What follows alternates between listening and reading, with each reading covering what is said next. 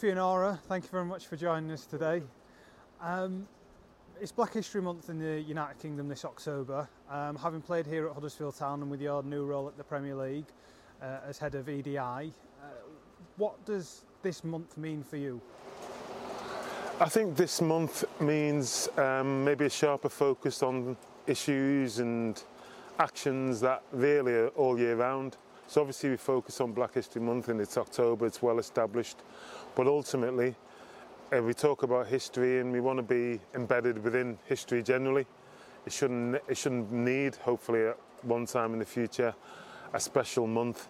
You'd like to feel that some of the issues around the history of this country should be represented by people of colour, people who've contributed in an enormous way, not just on the pitch, off the pitch in so many ways. So that's the journey, and hopefully we'll get there. It's clearly something you're passionate about, given that the, the role you have with the Premier League now. Is that something that was born out of your playing days at, clubs like Huddersfield and elsewhere?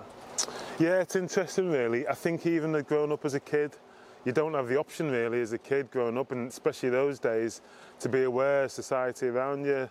I grew up in Liverpool, and it was very much a febrile atmosphere around, and we had the riots in '81 in a lot of major cities. So you know you, you are socially aware because you have to be. You, you know you you know your family and you, you you're around it and you've got your siblings and and the society as it is. So in one sense it gives you a kind of sense that we've moved from the, some of those days.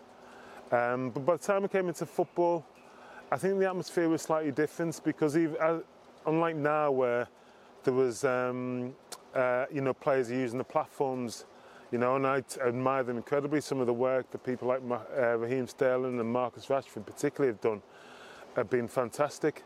But it was a very different era then. I mean, just being that town, I remember games played here and there was abuse coming down from the terraces and no one literally said a word. And that's not a criticism of anybody, that was just the times we were in. No one said a word. Nowadays it'd be front page news.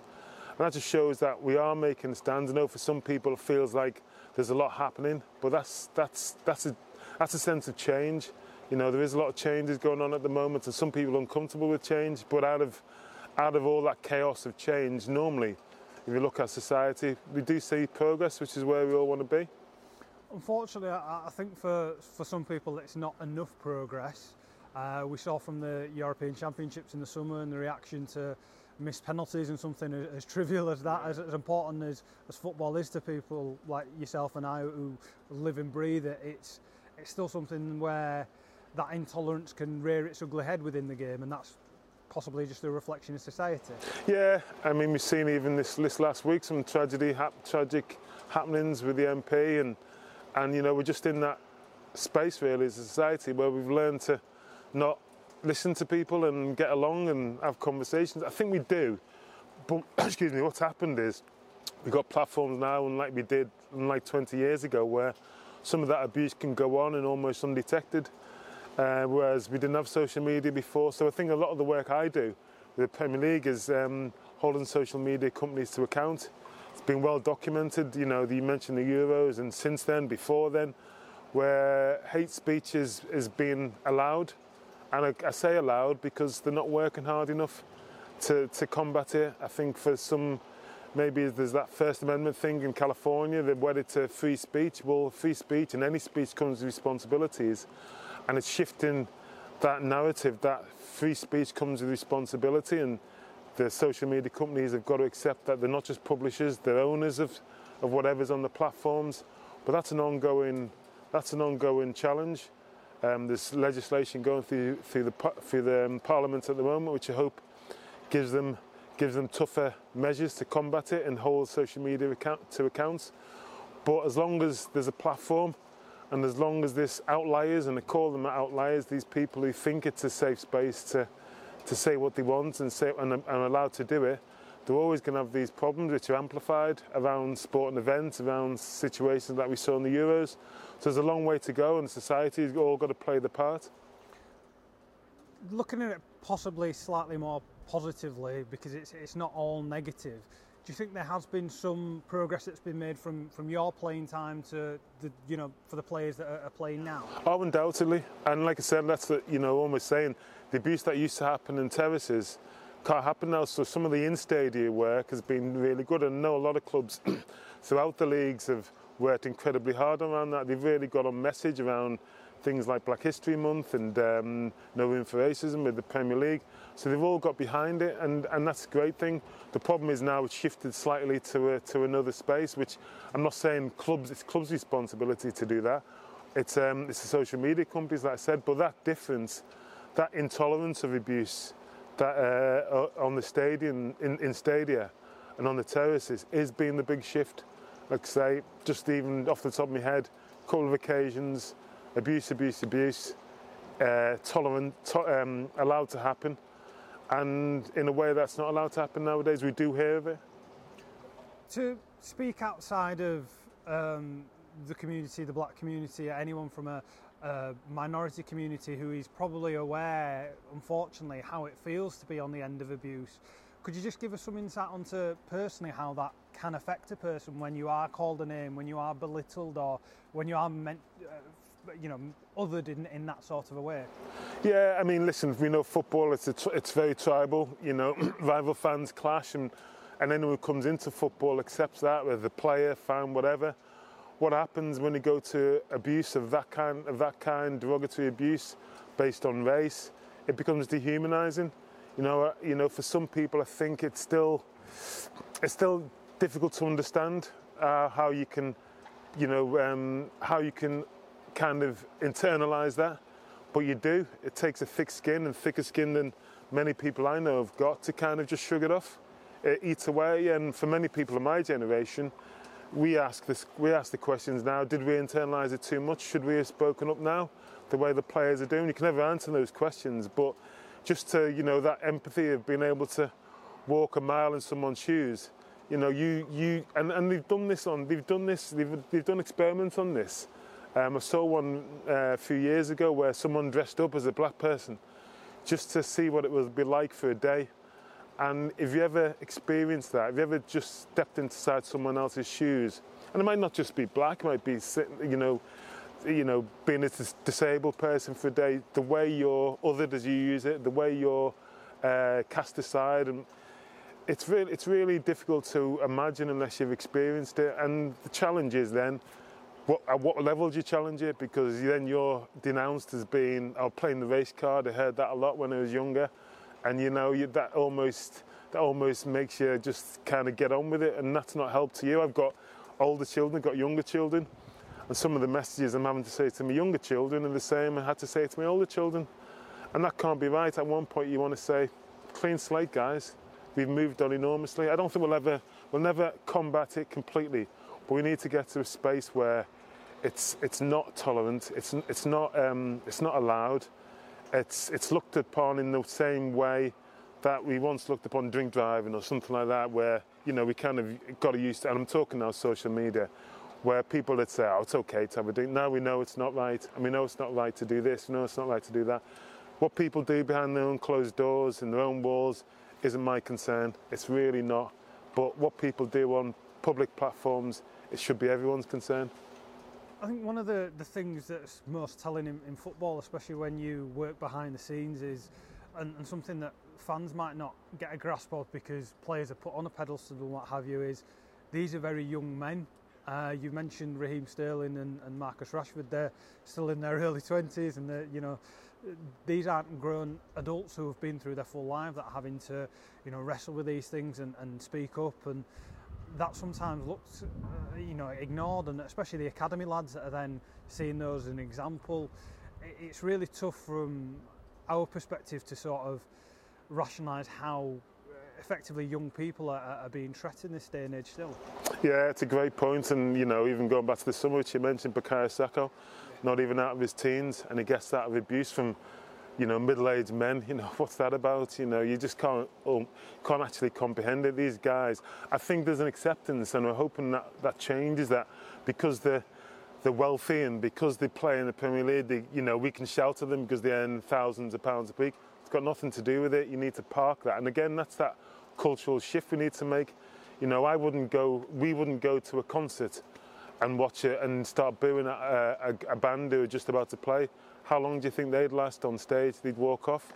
You went to the theatre and watched um, went to watch a show. How long do you think they'd last? It's the same kind of dynamic. Doesn't matter how much people are being paid. Abuse isn't acceptable.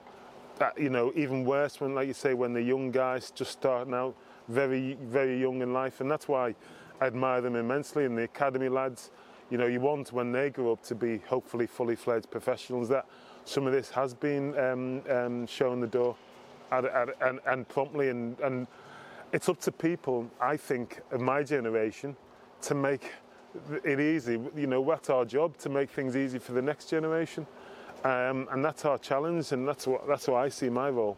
How do you think that, that people who want to promote tolerance and, and be um, part of a, a movement or, or, be a help to certain communities, how can they go about doing that in a way that you know isn't seen as, as co-opting anything or, or being a, an issue in its own way, but but actually being a, a help and a difference that, that makes a, a, tangible impact? Well, I think I think some of that's happening actually, and I think some of the most powerful thing we talk about when I was playing how different it was then. Not just the black players now. What you see is their colleagues. The allyship is massive because we, you know, we can't solve this on our own. People come to, you know, black people and say, what, um, what can we do about the problem? You know, they always, there's nothing I can do. It's, it's, it's happening outside of, out of my, outside my, our community. So the allyship is massive, and you've seen that in other areas. That you know, see, you've seen other movements. Say, for example, the anti-apartheid movement in South Africa. That wouldn't have happened for the the lauding of icons like Nelson Mandela. That wouldn't have helped uh, happen without the without the support and allyship of, of white South Africa as well. White South Africans disown the civil rights movement. So every movement for change, whether it's um, civil rights, whether it's female universal suffrage, whether it's trade union rights, nothing that was ever achieved without people who weren't directly affected saying, actually, I stand shoulder to shoulder with you you tell me what I can do and I'll be right there. That's so important, and that's a great thing now as well. When we did um, when we did the taking the knee video before the before the start of the season, some of the biggest voices of support were you know the Premier League captains when we did the Zoom was people like Harry Maguire, Kevin De Bruyne. You know they were very, they'd just come from the England setup in the summer. Obviously we know what happened, and they were vocal. No, this is what you want to do. This this issue isn't over we need to keep we, we need to keep in mind it, and that's really powerful. So I would say the same: get involved, stand next to people, stand shoulder to shoulder, and again, it's something you know, the the, the outpouring, and again, that's you know you didn't want it to happen, but actually, what happened in the summer. The, the support that people like Marcus Rashford got. I live in Manchester, not far where the, his mural was, and the, everyone came and put uh, banners on it. Same with Bukayo Saka, and that was really humbling for those guys. Really humbling for myself. And that doesn't come without people saying, I'm not a black person, I don't know what's happened, I can't step inside your shoes, but I will support you. that's powerful. You mentioned taking the knee and, and issues like that. Um, a lot of that has been met with some hostility because I think of just a, a lack of understanding of, of what it's about and, and what that represents. And I think people, some perhaps might willfully misunderstand it, yeah. some through just, you know, accidental ignorance and, and perhaps just need educating. What would you tell people who perhaps see that and don't have the ability to agree with it because they, they, just don't have the knowledge base around it? How would you confront that issue? Yeah, I'd love to. You'd go almost like say, well, go on. What, what form of visible protest would you like is acceptable to you? Because don't forget the, the the civil rights. I mean, it's been going hundreds of years, but the civil rights movement adopted taking the knee as a direct um, statement of a peaceful protest. It's the ultimate supplication, is it? You bend your knee, you, you, you, you, you lay down your arms, you're making a statement, but it's not aggressive. It's absolutely, um, it's, it's absolutely noble. It's kind of got a nobility about it. So how that's being allowed, and like you say, willfully allowed at times, to be turned down and seen as aggressive and synonymous with this or synonymous with that. And maybe football, maybe other people haven't worked hard enough to articulate that message. But it's ultimately a, gesture. It goes back to Martin Luther King in the in the more recent popular culture of um, peaceful protest. This is what we stand for. You know, we're, we're, we're making a peaceful protest to support to support Black Lives Matter with a small b, small l, small m, because that's what it's about. Black Lives Matter as much as white Black Lives Matter. That's all. It's not a political movement, and uh, I've lost count of the amount of times I've had to say that, and players have had to say that It's not aligned to any political message. It's aligned to a civil rights movement which is as relevant now as it's always been.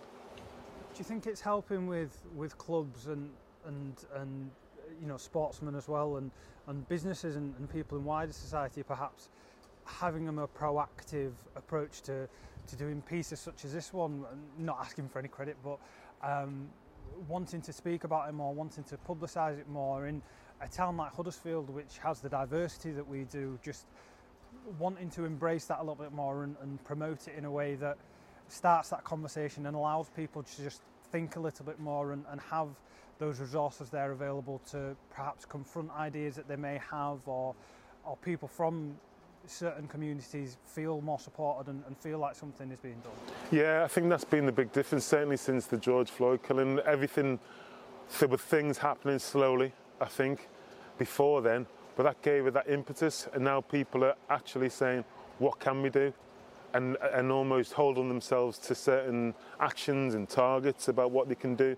I think for a long time, football was no different to society, where it's dragged its heels a little bit. They made they made overtures about it, about what we should do and what we didn't, but there's no, there's no impetus, there was no um, intentional behaviour. And that's what I think we've seen in the last 18 months or two years is now, actually, this is what we want to do. This is when we're going to do it. This is what we hope to achieve by it. And all those statements and all those intentions and all those behaviours do add up. And I think that's the positive thing. Now we've got we've, we've had we've got a long way to go in terms of underrepresentation. So say on the pitch, people might say, well, black players are represented on the pitch, but we know in the technical area or up in the boardrooms, they're not. So there's a challenge. That and now some of that isn't just uh, a black issue or a race issue. Some of that's a class issue, particularly I think in the boardrooms when maybe players as a whole don't graduate to the boardrooms as much as they do. But certainly at the sharp end of that, black people are adversely affected. And I think the stats bear that out. So I think what we're doing now, and this is why I'm, I'm cautiously optimistic, not, not, not about instant results, because that has to take time, has to filter through. It will take three, four years to filter through. But this is why it's important to get this message out. This is what we're doing. Um, come and join on the come and join the boat on, on the bus, uh, the, you know the the progress bus as I would call it. Come and join it because we're laying down some markers now where hopefully we'll see the benefits. You know, and uh, arguably now in a different era, in a different way, if we had done this five, ten years ago, we might be seeing some of the benefits now. We can't go back, of course, but this is what we're trying to do now. For, for anybody who's watching an interview such as this one or has seen any of the other material or, or you know, programs or anything around Black History Month or, or just the issue of uh, diversity and inclusion in general, what resources or anything would you point them to if, if they feel inclined to do more reading, to do, educate themselves a bit more? Where would should they turn and, and look to? There's, there's so much out there now in terms of books. Um, you know, I think a lot of the a lot of the networks now have, have focused on Black History Month and they'll signpost. I can't can't give you just one, but there's so many books out there. There's Michael Holding, for example, has just brought out a book which, you know, I think he, he made a very emotive speech last summer about so his book's just come out why I kneel why why we rise and you know and a lot of that now is starting to come into the mainstream um, obviously black history month brings that into focus they all by the way i always i always have to caveat all the criticisms of social media by saying i love social media it is it's a great tool and it's transformed the way we connect for the last generation but that's where the responsibility uh, needs to come come with as well but the reason i mention it you can press google and put and, and, and input Black History Month, but um, Black book, black, black authors, and things. like This that's that's where you start to pick up some of these resources. You know, libraries have them now. I can, I've seen a lot of that. The messaging now, again, focused a lot in October, but all around the year now, you can find these resources out, and there's probably too many to mention, but they're out there. And, and on the final point, I think um, one thing that I think is, is happening a lot more, and and in a footballing context again is, is people are feeling more confident to challenge one another if something happens in a stand if something happens on social media if something even happens on the pitch nobody really is, is, is too alone there's somebody there who knows enough to say that's wrong and, and, and be able to help have a direct sort of communication with the person who, who probably hasn't thought before they've engaged or, or you know has and unfortunately that's the way they, they feel. Is that something that you think more people should should feel the confidence and, and support and able to do? Yeah, uh, definitely. I think I think and hopefully the stewards here in the EFL are the same, but certainly we've focused on steward in the in the Premier League about giving them enhanced training to, to look for things that or be aware of it not necessarily looking out for, but be aware of it, what to do. Because the, the, the, the, benefit is that is that fans can feel um, more confident, be able to do it. And we talk about that cultural shift. I think once upon a time, you know, whether it's, you know you'd had a hard week at work, the idea was you could come to stadium and just vent, and there was nothing off limits. You could shout this, you could shout that, and again we've got to change that because. Uh, 25 years ago, 30 years, when I even before I started playing, English football had a massive problem with hooliganism, you know, and it kept families away, kept young children, kept, kept, kept women away, because that was that was the idea. Then you could do that. It was very male, very hostile, and gradually we've worked away from that. So the great thing, going back to England in the summer, you saw all the diversity of fans there, young people, children, women. Um, real diverse crowd. You hopefully at, at grounds up and down the land that um, that demographic has, has, shifted. And how do we encourage that? How do we encourage females to feel safe? How do we encourage young young you know parents to bring the kids? Then we've got to make these kind of areas um, and, and, and fan bases. We've got to make them respectful. We've got to make them tolerant. Keep the the humour. Keep the the tribalness. We don't mind that, but everyone knows where the line is. Everyone should know where the line is. Saying laughing, you know, at an opposition player who's the pantomime villain that's, that's, that's happened for years and long may it continue. Abusing him because of the, his race, is, that's, that's not acceptable. So people should know where the, the line is and we've just got to set better examples for younger people who are the next generation of fans, next generation of players and next people who want to enjoy the, the game that we all love.